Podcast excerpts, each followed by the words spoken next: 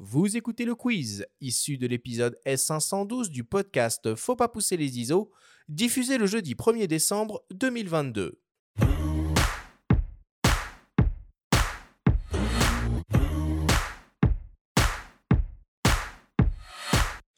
Messieurs, le principe du quiz est très simple. Nous avons reçu des questions de la part de nos auditeurs qu'ils vous ont posées via notre compte Instagram en lien ou non avec le sujet de cette émission. Nous en avons sélectionné quelques-unes et vous allez avoir seulement 30 secondes et pas une de plus pour tenter d'y répondre le plus clairement possible. Nicolas, Jean-Nicolas, avez-vous bien compris la consigne? Oui. Il n'y a pas de questions sur les trains, Jean-Nicolas. Oh En tout cas, on attaque. Euh, première question pour toi, Nicolas Morvan, qui nous vient d'un dénommé Jean. Qu'est-ce que cela vaut les optiques chinoises comme TT Artisan, Make ou Yongnuo Tout dépend de l'optique en elle-même, euh, mais euh, de base, on est sur des optiques qui sont accessibles, qui ont un rendu qualité optique qui est bon, mais il faudra juste oublier l'autofocus ou toute automatisation. Mais on peut faire de très belles choses, très créatives et qui peut se permettre de se démarquer, ce qui, à l'ère des réseaux sociaux, peut être pas mal. Vous en proposez sur Mistimmering des choses comme ça? On en propose un peu, de- un petit peu, mais on sélectionne. Et c'est assez dur d'en sélectionner parce qu'il y en a beaucoup, beaucoup euh, qui sont proposés euh, parmi tous les vendeurs. Parfait. Deuxième question pour toi, Jean-Nicolas, qui nous vient d'un dénommé Patrick. Quel téléobjectif pour Fujifilm choisir entre le modèle Fujifilm et le modèle Tamron? Ah, c'est pas évident comme question. Les deux ont de nombreux avantages. Alors évidemment, si, je parlais, si, je laissais parler mon cœur, euh, je choisirais immédiatement le 50-140 mm f2.8, mais il est un petit peu lourd. Du coup, effectivement, c'est vrai que la proposition de Tamron a ses avantages, euh, notamment si on parle en termes de, budget. Effectivement, Tamron a quand même euh, une carte à jouer assez sérieuse. Après, c'est sûr, si la qualité du bokeh, si l'ouverture standard, l'ouverture constante est importante, le, le Fuji a ses atouts.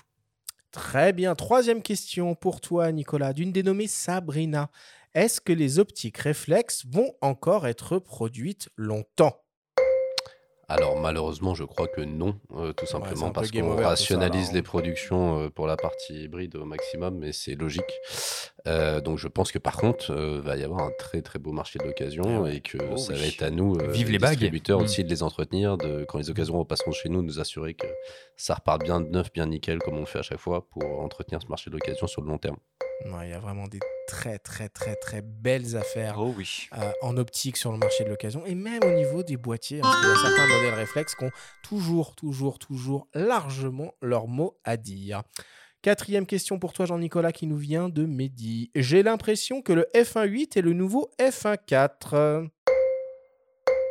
Eh bien, c'est pas faux, parce qu'effectivement, on a de plus en plus euh, de d'optiques en, en F1.8. On parlait justement du Sony euh, 14 mm, mais le gros avantage, c'est que ça permet quand même de compresser un minimum les coûts et aussi d'avoir des solutions techniques qui seraient extrêmement euh, difficiles à obtenir à un 4. Justement, je pense à ce fameux 14 mm.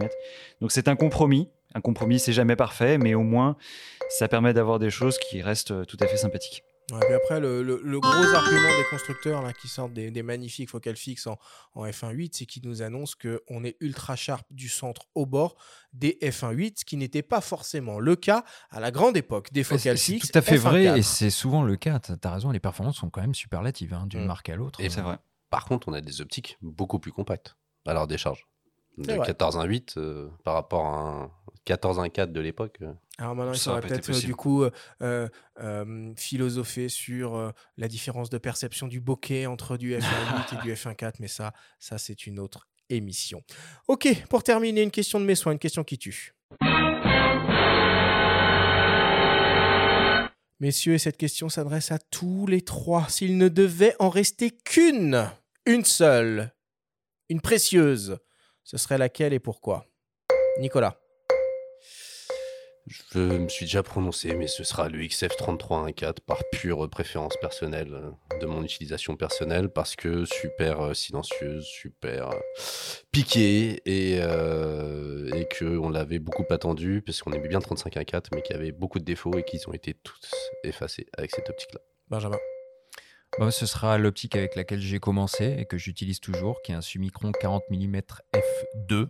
Que je monte euh, en monture E, en monture L avec des bagues ou que je peux remettre sur mon Leica CL euh, de mes débuts. Donc euh, voilà, c'est une focale qui me convient, c'est une optique que j'adore, donc je la garde. Et pour finir, Jean-Nicolas? C'est pas le ding ding ding? Je peux te remettre le ding ding ding. Alors Ça- si ça ça, te bloque, Non mais ça moi aide. je te le remets, il n'y a pas de problème. Tu es bien bon envers moi. si je devais en garder une seule, euh, je pense que ce serait mon 100 mm macro f2.8 en monture EF, qui est l'une des très rares optiques que j'ai gardées justement lors de mon passage à l'hybride.